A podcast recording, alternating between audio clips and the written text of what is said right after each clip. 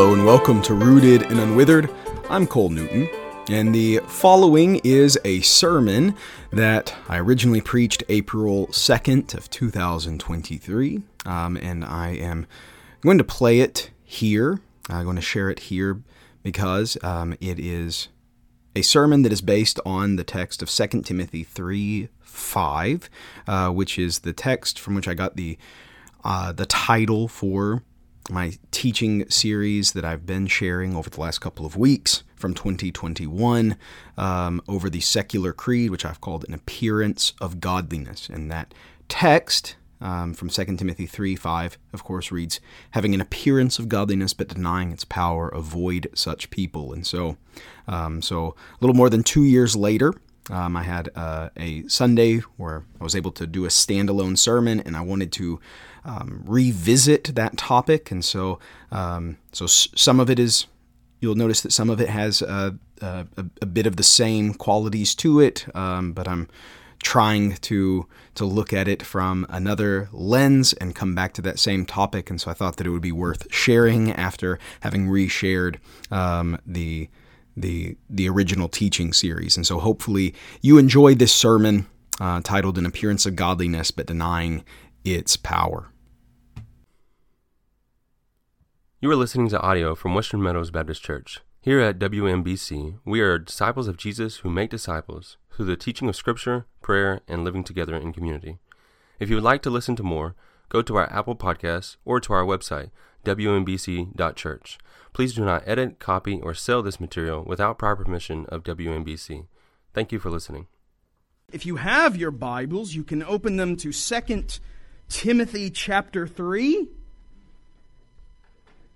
And we are going to be in verse 5 this morning, so just just one verse.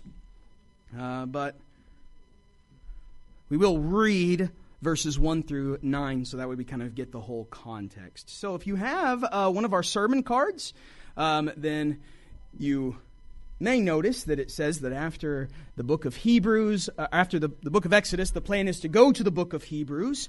Um, and I had it scheduled that, uh, that we're supposed to begin the book of Hebrews next week, next Sunday. Well, as we noted, I left out one Sunday in that plan. Uh, I think it was uh, February 12th, right? And so uh, that gave us an extra Sunday, right? Um, and so, and so the, we're going to we're going to hold to that plan. Uh, so next week we will begin um, our new series through the book of Hebrews, and uh, that'll be our home for the rest of the year. All right. Uh, so we'll be in the book of Hebrews the whole rest of the year, but since we have an extra Sunday, um, and since we have finished the book of Exodus for this year, um, again, the plan is to come back and pick up where we left off at the beginning of next year with Exodus chapter 20. Um, I thought that I would do a standalone sermon, right? Since I've done, I think, more of those this year than probably the previous years of my ministry here as pastor combined. And, uh, and so, in thinking about a standalone sermon that I could do this Sunday, I thought back to a, a teaching series that I did at the beginning of 2021 that I called An Appearance of Godliness Dissecting the Secular Creed. And so, uh, that's that, that, that teaching series. If um, Many of you probably followed along with it. So, uh, some of you um, haven't. It was uh, I, uh, what I called the secular creed was this uh, house sign that is pretty common, not so much here in in conservative small town America like Durant, right? Uh, but but certainly in, in, in, larger, more more liberal cities, um, there's a, a, really common house sign which you can see the text of at the corner of uh, the slide that Tiff put together for that series, and it says, "In this house, we believe Black Lives Matter."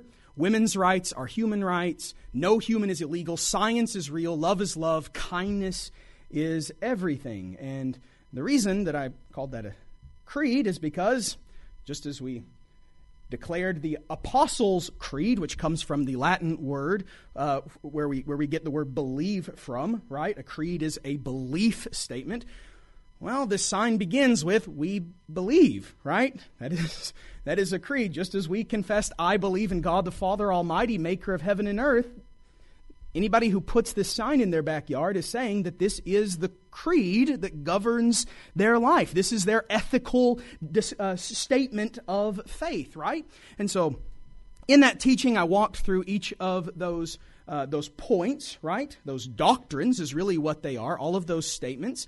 And I talked about what can we affirm about those? What can we affirm about the statement Black Lives Matter? And then what must we deny about the statement Black Lives Matter, right? So, um, and but the whole text that kind of undergirded all of that study was our text this morning that we're going to center on, which is 2 Timothy chapter 3 verse 5 because what I see in the secular in, this, in secularism today and what I see in all of these statements of Black Lives Matter and no human is illegal and love is love and kindness is everything is I see that it is an outworking today of what Paul already warned Timothy about and warned us in his letter to Timothy, where he said, having an appearance of godliness but denying its power.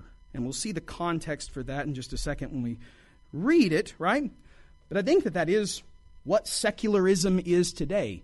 It is an appearance of godliness. All of those things look like they should be good things to say, right? But upon close inspection of them, they start to unravel, they start to fall apart because they're not rooted in God. And when you have a godliness that's not rooted in God, you don't have anything, right? And so, what we're going to do today is, in, is instead of going through that creed, you can, you can find all of those. If you want to link to those teachings, I can give those to you. But instead, we're going to talk about that whole worldview. We're going to talk about secularism itself through the lens of 2 Timothy chapter 3 verse 5, this verse that says having an appearance of godliness but denying its power, avoid such people, right? So we're going to focus on that book, on that verse and we're going to that verse doesn't apply exclusively to secularism, right? In the context, Paul was probably thinking of people that were more kind of like monkish types that were practicing a sort of asceticism, right? They were, they were physically punishing their bodies, thinking that their godly behavior was through their extreme fastings, right? And through all of their and through all of their great disciplining of their bodies. But I think that we can make a present day application to the, the de facto religion of our day, which is secularism, which we'll talk about what that is in just a second. So we're going to focus on this verse 5 in our study. We'll have two parts. Um, so the first part, we'll take the first part of the verse and we will talk about what secularism is, why does it have an appearance of godliness, but why does it ultimately deny its power? Why does it deny God? And what are the consequences of that? And then the second part, we're going to talk about so, what do we do about that, right? And we're going to root that in what Paul says at the end of verse 5, where he gives the single command in all of the verses that we're going to read this morning, which is avoid such people, right? And so the whole second half, so think of the first half of this sermon as kind of the diagnosis of where our culture is. And the second part is going to be kind of the proposed treatment that we find in Scripture. And so, Let's read our text. We'll pray to the Lord to be gracious to us this morning, and then we'll dive in. But let's read it all in its context, right? So this is 2 Timothy chapter 3, and we'll begin in verse 1, and we'll read all the way through verse 9. So Paul says this to his disciple Timothy. He says, But understand this, that in these last days there will come times of difficulty. As we'll see next week as we begin the book of Hebrews, when the New Testament talks about last days, it's talking about now, right? The last days began in the times of the apostles, and we've been in the last days for the last 2,000 years of history, right? So, talking about here. Verse 2 For people will be lovers of self, lovers of money, proud, arrogant, abusive, disobedient to their parents, ungrateful, unholy, heartless, unappeasable, slanderous, without self control, brutal not loving good, treacherous, reckless, swollen with conceit, lovers of pleasure rather than lovers of God. Does this sound like anything today? Verse 5 having an appearance of godliness, but denying its power. avoid such people.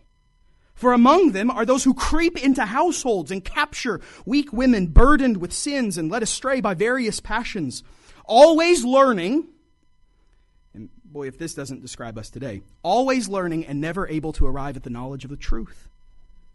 Just as Jannes and Jambres opposed Moses, so these men also oppose the truth. Men corrupted in mind and disqualified regarding the faith, but they will not get very far, for their folly will be plain to all, as was that of those two men. Let's pray. Oh, Father, Lord, as we sit under your word this morning, we pray that you would give us ears to hear what you are speaking to us. And Father, as we come under your law, would you open our eyes that we would behold wondrous things therein? Father, may your scriptures be more desirous to us than gold and even much fine gold, and may they be sweeter on our tongues than honey and the drippings of the honeycomb. Father, we cannot live by bread alone, but instead we must be sustained by every word that comes from your mouth. And so this morning, give us a hunger and a thirst for righteousness that can only be satisfied in your Son, Jesus Christ, and through your holy scriptures. Sanctify us in the truth. Oh God, your word is truth. And God's people said, Amen. Amen. So again, so like I said, this verse 5, having an appearance of godliness but denying its power, speaking of these people that will come in the last days, right? Coming at the end of this list of all of these sins and vices, right? And Paul is clearly in placing that at the end, intending to call attention to this, right? Because everything else kind of comes from this having an appearance of godliness but denying its power, right? It can have multiple applications, has had multiple applications throughout history. But today we're going to focus on a specific application of what we're dealing with today, which is secularism, right? And secularism is, as I said, the default religion of our of, of at least the Western world today. And so that brings us to the question, well, what is secularism, right? That may be the, the, the million dollar question for this morning. Well, secularism comes from and secularism and our word secular comes from one of the Latin's two words for world, right? So Latin had two words for world. One of them was mundum and the other was saeculum. And so mundum was the Latin word for the world in space, right? So the geographical world as we know it. But saeculum was their word for world in time, right? And so very often saeculum was used in the same way that we would use the word a lifetime today, right? So, so a saeculum was meant to be a one human lifetime, right? So it was, it was the, the, the, the present world time temporally that we are living in now, right? And so that's where we get our word secular from. This present moment is what we mean by that. So what happens when you add that ism to the end of secular? Well, you create a worldview. You create a whole lens through which you are seeing everything. And so by adding that ism to the end of it, what you're saying is you're saying you have a worldview that is based upon this present moment in time or this lifetime, right? So, in a nutshell, secularism is a worldview that is devoid of eternity, or at least doesn't care about it, right? It is a worldview that is totally and 100% transfixed upon our present moment, our present lifetime, right? And as Ecclesiastes says, nothing, there's nothing new under the sun, right? Indeed, all throughout Ecclesiastes, what we find is we uh, essentially find secularism being described as the preacher repeatedly says, under the sun, under the sun, under the sun. Because that's exactly what secularism is. Secularism is looking at a materialist view of the world, everything that is under the sun, not taking the eternity into consideration, right? And so that's what secularism. Secularism is a worldview that is devoid of eternity, that doesn't count eternity. But we may ask, well, well why does that matter? Well, one of the things that I would say, because we might take a look at this and we might say, well, we know that the world at large is becoming more and more secular, right? But we live in the Bible Belt, right? The majority of the people that still live here, we're Christians, right? So we're, in, we're, we're, we're kind of in a protective bubble. No. The reality is, is there's really two big reasons. There's probably a lot more than that, but two big reasons why we should consider the default religion of our day secularism. And the first one is you might be more secular than you realize, right? Just because we hold to Christianity doesn't mean that we are not ultimately and fundamentally secular, right? Because I say that secularism is a view of the world that's devoid of eternity, right? Well, a secularist can theoretically, can intellectually assent that God exists, can say that God is real, but if you practically live your life as though God is not real, if God, if the idea and the belief of God doesn't impact how you live your life, then guess what? You're practically secular. you are living your life in a, in a bubble of your own present time, not taking eternity into, into consideration, right? The, the technical term of what that would be is deism, right? The belief that, yes, there is a God, right? I can't deny that there's not a God, but he really doesn't have anything to say about how I live, right? And so deism is secularism wearing a Christian mask, right? Putting on a mask of Christianity and kind of using some of the language of Christianity. And the reality is is that even here in the Bible Belt that is all too common, right? Indeed, I know that there's many theologians that have said that the actual default religion, even here in the Bible Belt, is not Christianity, but instead we call it moralistic therapeutic deism, right? So it's not about the true ethics of the Bible is not how can I be good or what is good, but instead the true ethics of the Bible is what is God's will, right? What does God say for us to do? But a moralistic view discounts all of that, right? Doesn't come to God, but instead says, well, how can I be good? And because it's therapeutic, how can I be good in order to feel good about myself, right? And again, it's deistic because, yes, I have to acknowledge that God exists, that there has to be a creator, but in reality, he doesn't really have anything to say about how I live my everyday life, right? I may go to church, right? I may pick up my Bible every once in a while, especially when times get really hard. But other than that, he doesn't really have anything to say. So secularism matters, one, because we might be more secular than we presently believe, right? But also, two, we consume secular media, right? Whether it's from Hollywood or from any of the news outlets, right? They are thoroughly entrenched in a secular view, and the reality is, is that we don't live in a local bubble anymore. We live in a globalized economy, a globalized society. And so the messages that we are getting every single day onto all of our screens that saturate all of our lives is a secular message, right? And so would probably be pretty, pretty important for us to understand what that secularism is and why it's important and why it is contrary to Christianity. But maybe one of the most important questions that we can ask here is as we root it to our text here, why does secularism have an appearance of godliness at all? If secularism is the view of the world in this present moment, not taking eternity into consideration, well, then why is secularism appear to be so godly? Why does it care about kindness and love and human rights at all, right? Before Christianity, no other major worldview has ever cared about those things, right? It was all about power and honor and glory, right? Those were the supreme virtues. It was Christianity that came in with Jesus uprooting everything and saying, you know what? It's not the proud that'll be exalted, it's the humble. You know what? It's not the first that will be first, it's the last that will be first.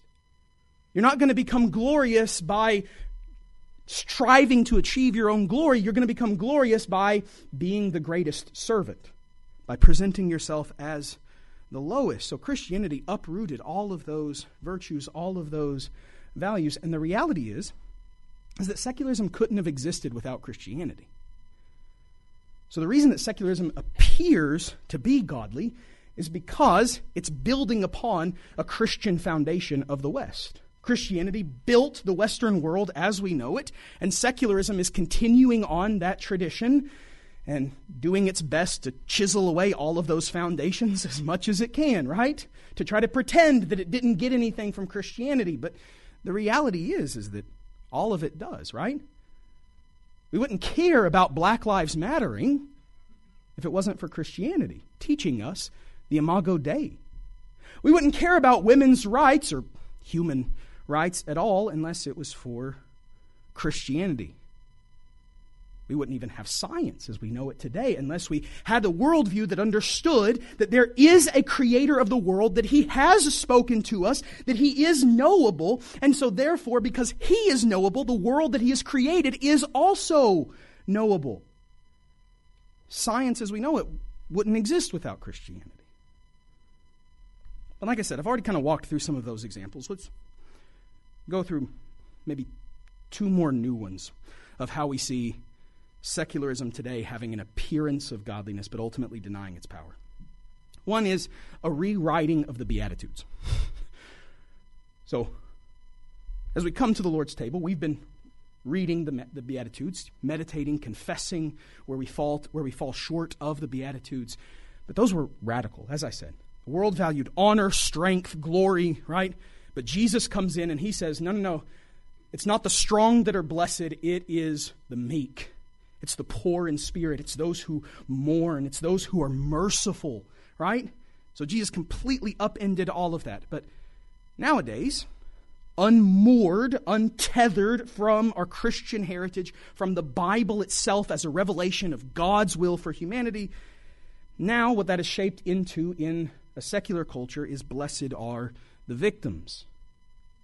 Because it's taken a Marxist view of, of, of, of, classes at war with each other, of oppressed and oppressors fighting against one another, and it's taken it and put it into a cultural context rather than an economic context. And it is said that no, we'll give the power to those who are most oppressed. Well, that's not what Jesus did, right? Jesus didn't just come in and speak to the oppressed and say, hey, I'll give you power to oppress your oppressors. No, no, no, right? Jesus up, overturned everything, right? Jesus made it, Jesus brought us back to the imago Dei, right? To where we're all supposed to be striving after that communion with God and that love for one another, but the world doesn't know anything of that. And so at the end of the day, it takes kind of an element of Christianity that last shall be first and the humble shall be exalted, but it twists it, it contorts it into making it to where, well, we want the oppressed to now have power over the oppressors. And that's where we get things like intersectionality, where, well, how do you figure out who the biggest oppressed, the, the, the most oppressed are? Well, if, are, you, are you white? Are you male? Are you straight? Then, you know, you're then you are the oppressor, right? But then if you meet other categories, if you are black and if you're trans and if you're female, right, then you're kind of the secular shaman of the secular religion, right? And that's only a little bit of a joke. Scientists are the shamans of the secular religion. Another example might be the criminal justice system, where we, under a secular under a secular worldview that is completely divorced from God's holy word, from what God the Creator has spoken to us, what we have presently working out in the West is an attempt to be more just than God. In an attempt to outdo God in terms of justice, right? And so you apply that whole blessed are the victims, right? Well, and who's more oppressed? Who is more a victim than all the criminals, right? Than all of those who, through poor circumstances in life, and oh, it is, tra- it is tragic how many of that, how, how often that is the case, right? The poor circumstances in life do indeed lead to that. But, but then, in an attempt to lovingly support criminals who we now view as victims, increasingly the actual victims of crimes are not getting their justice met. Right? And of course, we've seen that just this week, right? There was an incredible tragedy that happened in Nashville, right? And I feel absolutely terrible for the woman for how broken she must have been in order to get into a place where she shot up nine uh, or three nine year old children, right? But if you notice, our media has tried to spin that to where she is the actual victim of the shooting that she inflicted. When, if we actually look at the biblical system of justice, right? And we don't even just have to look at the Old Testament, right? Romans chapter 13 says that the secular government, right? The, the, the, civil government has been set up by God with the sword to enact justice, right? And so the reality is, is that if, if a shooter survived a shooting, it would be just to bring them before a firing squad, right? The civil government would be completely in its rights, right? That would be a, a biblical thing to do. And in fact, it would probably be one of the most loving things to do to the shooter in order to actually make them consider their way of life and what led them down that path. And the list could go on, right? We could keep going with different ways of in which our world tries to outdo Christianity, tries to be more godly than God himself. But the reality is, is that because secularism dismisses God, right? Dismisses the idea of God, at least in how he actually fits into our lives. It may have the appearance of godliness, but ultimately it denies the power. It denies God himself. And so, what are some consequences? Our, our, our world is thoroughly secular. We live in a post Christian world, right? We are no longer a Christian nation. The West is no longer a Christian society. We are a post Christian society. And I think some of the consequences of this is that ultimately secularism will fail. If I were a betting man, and I don't think I can bet from the pulpit, right? but I would say that it'll probably fail bef- before my generation passes away, right? And the reality is, and the, real, the reason for that is because secularism is undercutting its own foundation of Christianity, right? It is repeatedly chiseling away at all of those things and saying that it upholds human rights, but it's denying the very thing that gave it human rights to begin with, right? So you, you can't chisel away the rock underneath your feet and expect to stand for long. And so what will what will happen? I think that there will always be secularists. I'm not saying that they'll go away entirely, right? I think that secularism will fade as a major religion, and in its place, we have three options that will be rising to the surface, and that is paganism, Islam, or Christianity. And we see these things today. Paganism is making a comeback. People are hungering for something that has truths that go beyond just our lifetime, for something that feels ancient, that feels eternal. And in many ways, they're going back to the paganism of the past. They're going back to the ancient way of worshiping all kinds of false gods, right? And our brother Tristan Clark up in Michigan has said that that is very much the case in Michigan, where there's legit Norse pagan mythology that is coming back as an actual religion that people are believing in. But then also we see Islam on the rise, right? Islam, which is kind of a cross between paganism, but more so, Islam, we should think of it as a Christian heresy, right? Islam, like Mormonism, like Jehovah's Witness, Islam is a Christian heresy. And so it presents the illusion of a foundation, but ultimately it too has denied the source, right? But Islam is currently presenting a a pretty solid alternative, right? It looks solid from all appearances to the squishiness of secularism. And of course, we have Christianity, which I hope will win the day, right? I pray that it will. But the reality is, is that secularism is on its way out. There, there's no people that have less kids than secularists, right? So they're not propagating themselves. And so it'll be paganism, Islam, or Christianity that ultimately wins the day. And so that's enough of a diagnosis. Instead, let's move on to the treatment, right? So we have before us a whole system, a whole worldview, a whole religion that's dominated our society, that doesn't believe in God, that has an appearance of godliness but denies its power, that cannot stand, that is faltering and will be replaced by paganism or Islam or Christianity. And so, what can we do to hopefully present Christianity as that proper alternative, to present Christianity as the roots and the foundations of what made the West what it is? Well, I think we get the roots of it in the command that Paul gives us here avoid such people. Now, before I get to that, let me say this, and I'll, and I'll give this same statement both before and after all of these things that I'm about to say. I'm going to give us some practical things that I think that we can do, that I think that the Scripture, the New Testament as a whole, calls us to do. But ultimately, we have to be rooted in the reality and the hope that Christ must build his church. Right?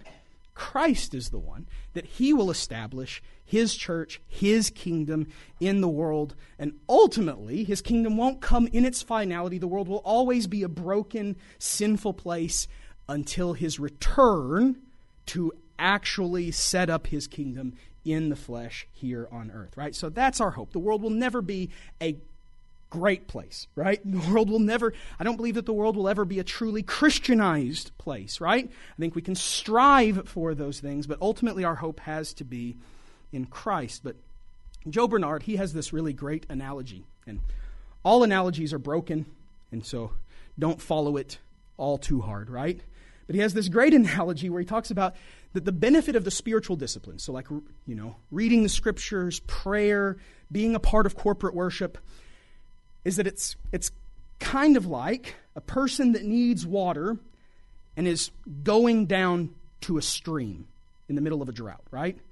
We can't bring the rain, we can't bring the water in ourselves, but we can go to the stream, go to the stream bed where we know that when it rains, that's where the water's going to go first, right?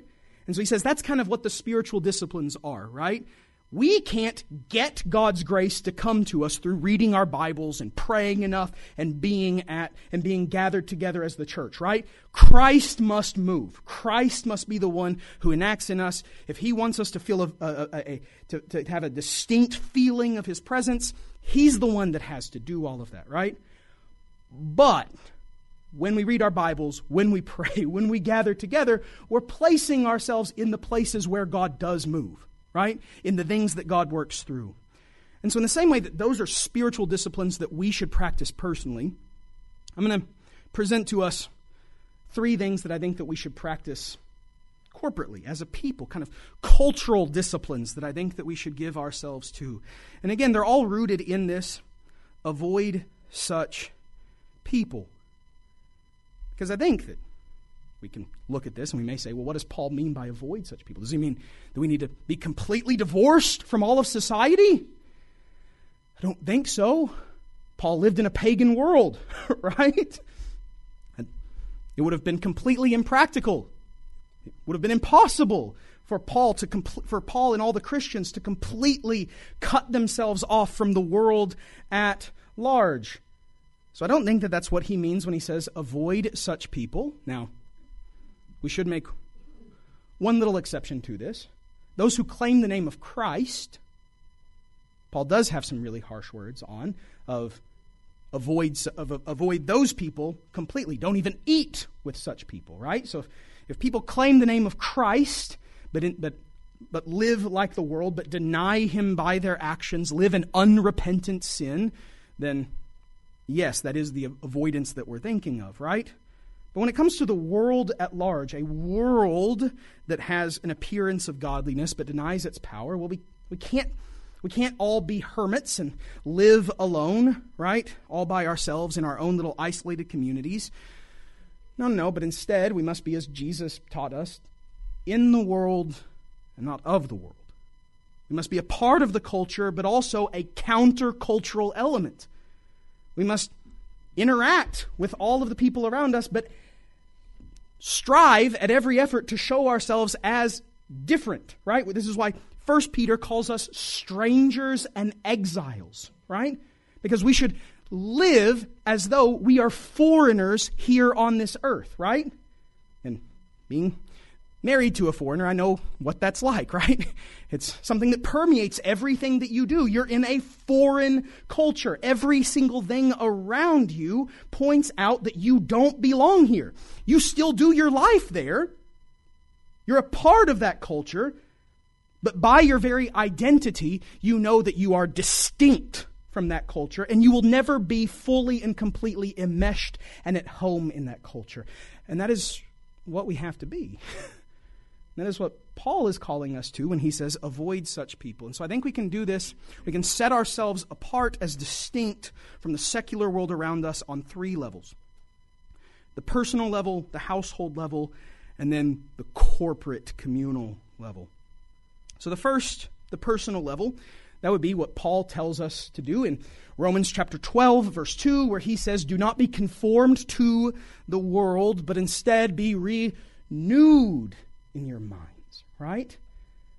That, and I think this is the this personal is the best place to begin because a lot of times, especially in our activist age, we want policies that we can put in place because that's easier, right? We want we want to have programs and ministries that we can establish that get the work done for us, but the the best place to begin is with ourselves, right? There's the there's the um, the probably apocryphal story of G.K. Chesterton where there was newspapers that were asking people to write in and, t- and say and give their answers on what is wrong with the world and G.K. Chesterton was said to have written in two simple words, I am, right? And so that's that's where we should begin, right? because we can't change the government. We can't even we can't even change our own city all that much, right? So what we can begin with is we can begin with us and we can begin by not being conformed to the world, but being renewed by the spirit of God through his word, constantly conforming ourselves to the image of Christ, right? And one of the chief ways that I think that this happens is through what we're intaking, right? We have the phrase, you are what you eat. And it turns out we eat a lot more than just food, right? Our souls are nourished by the messages that we take in, by the stories that we consume, right? By the media that we put, that we put into our eyes.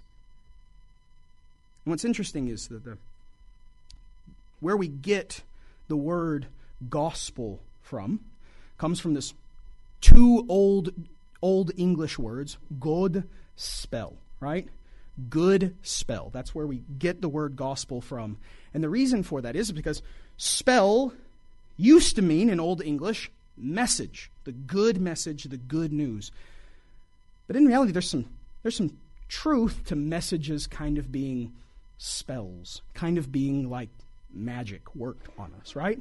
Because just the same way that food nourishes our body, messages and stories, they shape us either for the for better or for worse, right? Either for good or for ill. They kind of work like spells upon us. And so what are we putting in? Are we putting in those secular messages? Are we putting in all of the spells of the world, all of the messages of the world, all of the, all of the soul food that the world presents to us? Or are we intaking the good spell, the good message? Are we intaking Scripture and are we intaking things that are saturated in the Scripture, right? Probably the greatest example of living this way, I think, would be Daniel, right? Who, as a young man, was taken into Babylon worked as an official in the Babylonian palace, right? At one point ascended to be one of the supreme officials of the Babylonian Empire. And yet, Daniel constantly kept his Jewish identity. He constantly kept praying towards Jerusalem. Even as he lived his, most of his entire life in Babylon, he never stopped looking at Jerusalem. He never, he never failed to remember that he was a foreigner, right? And so, are we doing that? Or does all of our intake look exactly like the, the non Christians around us? So I think that's personally where we should begin. The second, we can also look at households as a whole, principle of war, principles of war would probably tell us that the place where the enemy is attacking the most is probably the place that needs to be guarded the most. Right? And what do we see being constantly attacked today? The family, right? And I think that there's kind of a pretty big reason for this because if secularism is, is, is, is, a worldview that is devoid of God, that ignores, that, that, that doesn't consider God as being practical, then what is the highest authority that we can have? Well, it's the civil state, right? And so secularism doesn't always, but very often leads to another ism, and that is statism, right? The turning to the civil government as the highest authority in the land, right? And governments, in wanting to get more and more power, have a vested interest in not having really strong families, right? They have a vested interest in disrupting family units, which in many ways vie for authority with the civil government, right? And so that's exactly what we see with, um, with President Johnson and his great society in, in, in very much incentivizing fatherless homes, mothers that work outside of the household, and children that are educated by the state. It's part of the plan, right? It's part of the structure for disrupting the family and making it to where we turn to that highest authority in the land. Not God. We don't, we don't really count God. He's not an authority that plays in our lives, but the government. Let's rely on him. Let's rely on it, right? But the reality is is that God has told us that after personal belief, the second most important realm of our lives is our family, right? And we see that pattern in Deuteronomy chapter 6, verses 4 through 9, right? Which is the cornerstone foundation of the Old Testament, where we first we see the confession, the cornerstone confession of the Old Testament, which is, Hear, O Israel, the Lord our God, the Lord is one. Then we have the greatest commandment, right? Which is, You shall love the Lord your God with all your heart, with all your soul, with all your mind. So those are personal and then what's the next thing? Familial. You shall teach them diligently to your children. So after personal belief comes familial instruction, comes passing that down. That's God's pattern, right? Brothers and sisters, as much as I love small groups and I love what we do here at the church and community groups and the Super CG on Wednesday night was an excellent thing, right? Our hope in multiplication is not going to be primarily through those kinds of small groups, but instead through the familial groups that God Himself has given to us, which have a deadline on multiplication, where children actually will physically leave the house and go form their own family units, right? Now, that's a multi generational vision, but I think it's the biblical vision. But we may say, well, but what about singles? Not every one of us is in a family, right? Some there's some people that are single, and I think that in the same way, there needs to be a recapturing of Paul's vision for single minded singleness, which is what we see in 1 Corinthians, where Paul says, famously, right, I wish that all would be as I am, not married, not having kids, right? But why? So that we can do the secular pattern of whatever we want, party every night. No, no, no. So that we can give ourselves wholeheartedly to the kingdom of God, to the church, to our brothers and sisters, to making disciples, right? And so, in the same way that we need to strengthen families, that we need to devote ourselves to diligently teaching our children all of the commands that God has given to us, singles can provide a similar witness to the world by devoting themselves to the household of God, to the overall household of God. That's Paul's vision for singleness, single minded singleness. But then finally, so we have personal nonconformity to the world. Second, we have the household structure of discipleship and teaching. But then third, we also have the communal witness, our collective witness. And we do that every single morning here, physically, coming together on the Lord's day. And that is becoming increasingly important today because, as George said a couple of weeks ago, and I think this was a, a great insight. The devil only has so many heresies, he only has so many false teachings, right? But every generation, he just kind of puts new costumes on them, right? And so Gnosticism was one of the first heresies that the Christian church dealt with, and it there's a lot of things to Gnosticism, but one of the main things that they believed was physical, the physical world was bad, the spiritual world was good. Right? Well, and today we may say, well, how does secularism have a rebirth of Gnosticism if it doesn't believe in the spiritual world?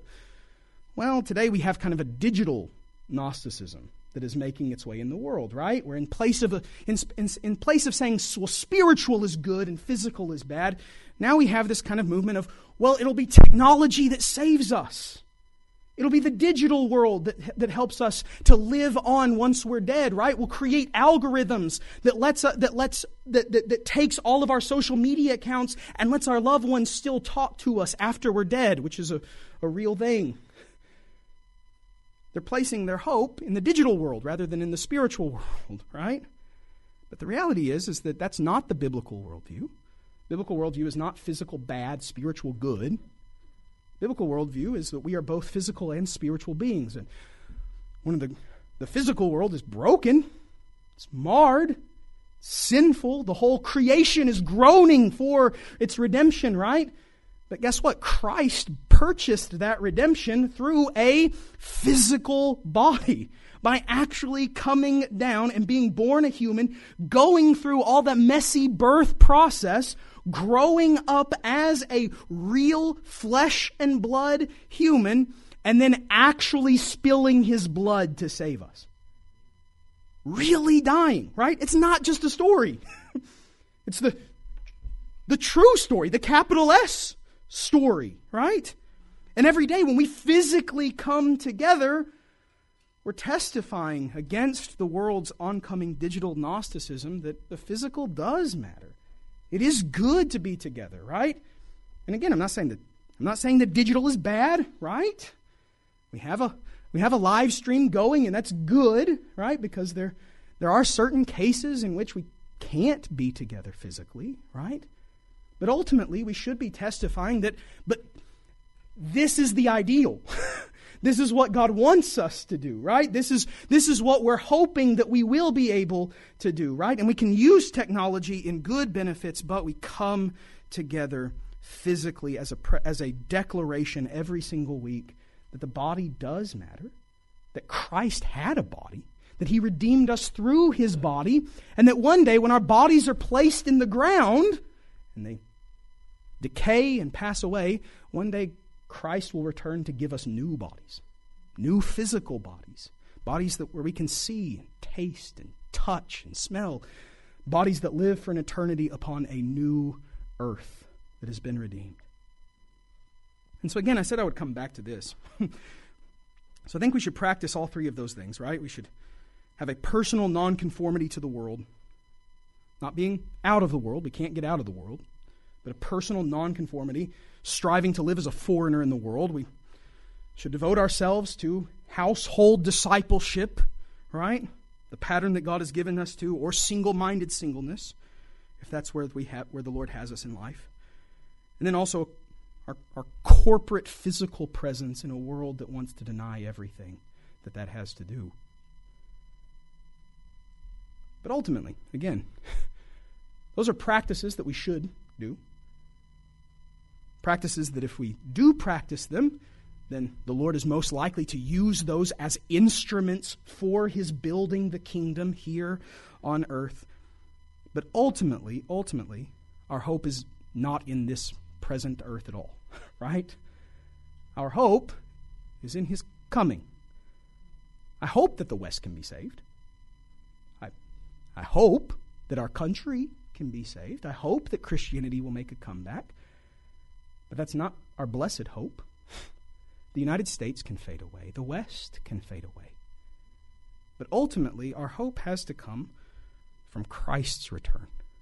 One day he will come back and he'll make all things new, right? And that's the beauty of when we come to this table, which again, isn't it great that Christianity, for all of its intellectual qualities, right? And I'm, and I'm very much aware that this sermon probably feels more like a lecture than just about any sermon that I've preached, right? But despite all of the intellectual properties of Christianity, the Lord calls us to this ritual, right? To coming to a table and eating a physical piece of bread and taking a physical sip from the cup and calling that the body and the blood of our Lord Jesus Christ. Isn't that interesting? That for all of the of the intellectual properties of Christianity, at the end of the day, the Lord calls us to something that is embodied, something that is physical, to something that we can taste and touch. And so I think as we come to the table this morning, with that in mind, I want us to hear and remember the words that Paul gives us in 1 Corinthians chapter 11 verse 26 where Paul says, "For as often as you eat this bread and drink the cup, you proclaim the Lord's death until he comes." Notice that. We're doing a physical action presently. We're, we're going to eat a piece of bread, we're going to take a sip of a cup. But as we do that, we acknowledge that we are presently rooted in two poles. We're rooted in a past event and we're looking forward to a future event, right? We're rooting ourselves and we're proclaiming what Christ has done through his death. That the only hope of the world is not in the politics the politicians that we elect. That the hope of the world is not in how well we can obey the scriptures but that the hope of the world comes through the sacrificial death of Jesus Christ, where he has made atonement for the sins of the world, so that we can now go into the world and say, Come and be cleansed. Come and be free. Come and lay your sins upon him and be forgiven. We're rooted in that past event, once for all, the death of Christ the, for the purification of our sins, but it is until he comes. It is looking forward to that day because that is the blessed hope that we have.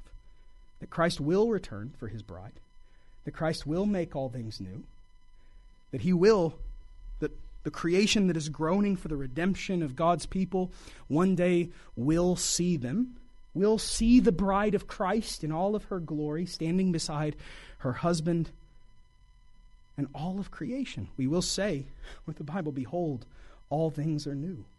And God will come down and he will dwell with his people, and we will be his people, and he will be our God, and he will dry every tear. So, brothers and sisters, may we may that strengthen us. May we live in that hope. May, have, may, we have, may we have courage to live in the present, but may our hope always be in the second coming of our Lord Jesus Christ to make all things new.